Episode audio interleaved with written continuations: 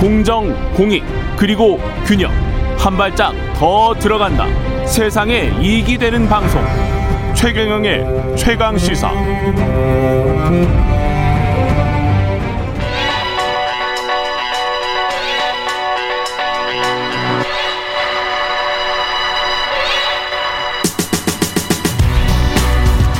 네, 오늘 하루 KBS 산업가부 성민수 기자의 눈으로 진행됩니다. 성민수의 눈, 어서 오십시오. 예. 안녕하세요.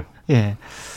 올 한 해도 그렇고 지난해에도 사실 가상화폐 올 한 해도 계속 코인 이야기는 계속 있었는데 연초에 또 올랐다가 네. 폭락했고 네.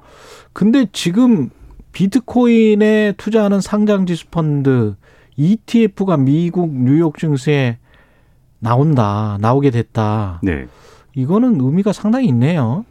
네, 그 간밤에 그 뉴욕 증권거래소 NISE의 비트코인 선물 추종하는 ETF가 이제 처음 거래를 시작했습니다. 한 아. 40달러 정도 돼요. 예. 예. 얼, 얼마에 거래됐습니까? 지금 한 40달러 선 40달러. 41달러 예. 선에서 거래되고 있는데요. 예. 요 ETF라는 게 이제 잘 아시겠지만 상장 지수 펀드라고 하는데 그 음. S&P 500 아니면 코스피 200 같은 이런 지수를 따라가는 그렇죠. 예. 그런데 이제 증시에서 주식처럼 사고 팔 수 있어가지고 예. 요 거래가 쉬운 그런 펀드죠. 그러니까 펀드인데 주식처럼 사고 팔 수가 있는 네. 실시간으로 사고 팔 수 있는 그런 겁니다. 네. 예.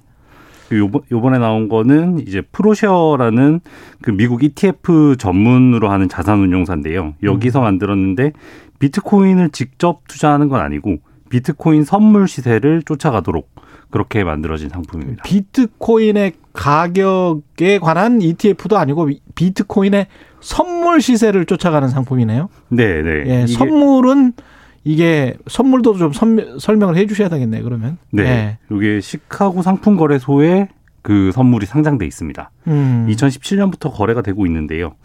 요게 이제 미래 특정 시점에 그러니까 뭐 11월이나 올해 11월 또는 12월 뭐 내년 1월 이런 식으로 특정 시점에 약속한 가격으로 비트코인을 사고 파는 그 계약을 이제 시세로 만든 거죠.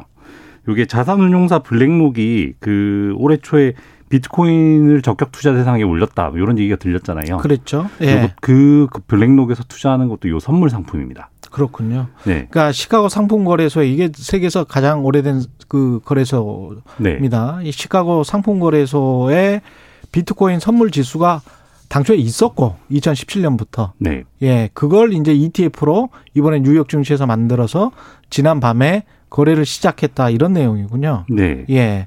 그렇게 되면 비트코인 시세가 좀 오를 것 같은데요. 이렇게 되면 뭐 상당히 공식화되고 있는 겁니다.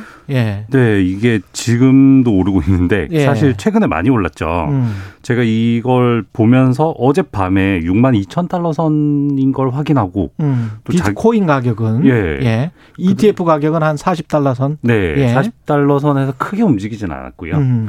요 비트코인은 오히려 지금 좀 오르고 있는데 그 지난밤에 6만 2천 달러 선에서 갑자기 자기 전에 보니까 3, 6만 3천 달러 선이 되고. 아. 그리고 지금 1000달러. 예, 예, 지금 들어오기 전에 확인을 하니까 6만 4천 달러 선을 넘었어요. 2,000달러 올랐네요. 예, 지금 예. 거의 고 지금 연중 최고점이자 사상 최고점에 근접하고 있거든요. 예. 예, 그 이게 비트코인이 사실 지난 5월에 갑자기 막 한 3만 달러 수준으로 폭락을 했었는데 음. 그거를 이제 7월부터 가격을 조금씩 회복하는 수순이었다가 지금 이제 갑자기 이렇게 가격이 많이 오른 겁니다. 음, 점점 더 공식화되고 있으니까 거기다 네. 뉴욕 증시의 ETF 선물 선물 ETF가 지금 상장이 된 것이고 네. 실물 ETF도 나옵니까 그러면 비트코인? 어, 이게 지금 비트코인 그 실물 가격에 대한 그 추정 ETF 예. 직접 하는 거는 아직까지 신청은 했는데 뭐 승인된 사례는 없고요. 예. 요 이제 선물 선물 같은 경우에는 사실 이게 그 미국 증권거래 그 증권거래위원회죠. 여기 금융당국인데 여기에서 선물이든 현물이든 좀 그동안 좀 보수적인 입장을 보여왔는데 이게 이제 비트코인 채굴이나 결제 연관 산업에 투자하는 ETF는 있었어요. 예. 근데 이번에 이제 그 게리 겐슬러라는 그 MIT 교수가 지난 4월에 그 증권거래위 위원장으로 갔죠. 예. 이분이 이제 그 MIT에서 블록체인 강의를 했던 적도 있고 이 그 가상화폐에 대해서 상당히 전향적 태도를 가지고 있거든요. 그렇군요. 예. 네, 그래서 이제 한 달 전쯤에 어, 선물 기반 ETF는 승인할 수 있다. 이렇게 얘기를 해서 이제 이번에 이 상품이 나오게 된 거고 이제 현물 ETF 문제가 뭐냐면 그 이 비트코인 시세라는 게 아직까지는 민간 거래소에서 그 거래가 되다 보니 그 시세도 거기서 만들어지잖아요. 그리고 사람들이 믿을 수가 없었고 사실은 네. 예. 그리고 뭐 아시다시피 한국 거래소랑 그다음에 뭐 미국에 있는 다른 거래소랑 시세 차이도 날 정도고. 그렇죠. 예. 네. 그러니까 투자자 보호 면에서는 아직 현물 ETF는 좀 시기상조 아닌가. 아. 요런 그 태도를 보이고 있는데 근데 이제 이 시장에 대해서 긍정적으로 보는 사람들이 음. 이 선물 ETF가 잘 운영되고 그다음에 이제 투자자 보호 면에서 큰 문제가 없으면 결국에 요 당국의 태도도 바뀔 수 있다. 이게 왜냐하면 과거 사례가 있는 게 금 같은 경우에 선물 ETF가 먼저 나왔다가 예. 그 거래가 잘 되고 그러면서 금 현물 ETF도 나왔었거든요. 예. 예. 그래서 그런 기대를 좀 하고 있는 것 같습니다. 아, 이게 블록체인 기술이 어떻게 되고 디지털 화폐가 어떻게 정착이 되느냐에 따라서 이 비트코인 선물 ETF도 나중에 뭐 실물 ETF가 나오면 그 가격도 결정이 될 것 같습니다. 네. 네. 어떻게 보나요? 이게 금처럼 안전자산으로 굳혀져 가는 상황인 건지 어떻게 음, 보십니까?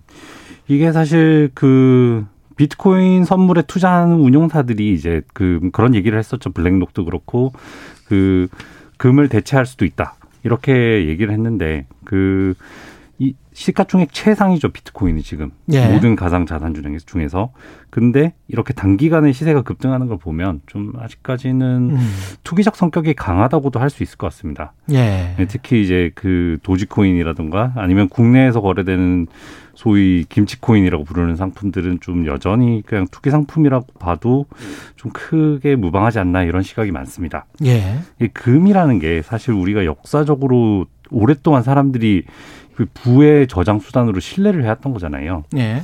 이제 지금도 국가가 발행하는 화폐에 대한 신뢰가 떨어지면 오히려 금값에 대한 그 수요가 오르고 가격도 오르고 이렇게 되는데 그렇죠. 예, 비트코인이 이제 이론적으로는 좀 안, 안전하게 자산을 보관할 수 있, 재산을 보관할 수 있다 이렇게 생각을 하지만 요게 인식에 이렇게 들어갈 때까지는 시간이 좀 음. 걸릴 것 같습니다. 게다가 이제 또 거래가 얼마나 되느냐. 네. 예, 그것도 사람들이 얼마나 사용하느냐. 네. 그것도 좀 관건이겠죠. 네. 예. 말씀 감사하고요. 성민수의 눈이었습니다. 감사합니다. 네, 감사합니다. 예, KBS 일라디오 최경령의 최강사 2부는 여기까지고요. 잠시 후 3부에서는 김준일의 뉴스 탐구 생활 준비되어 있습니다. 오징어 게임 흥행의 이면, 넷플릭스 망 사용료 문제도 박경신 고려대학교 법학교수와 짚어봅니다. 잠시 후에 뵙겠습니다.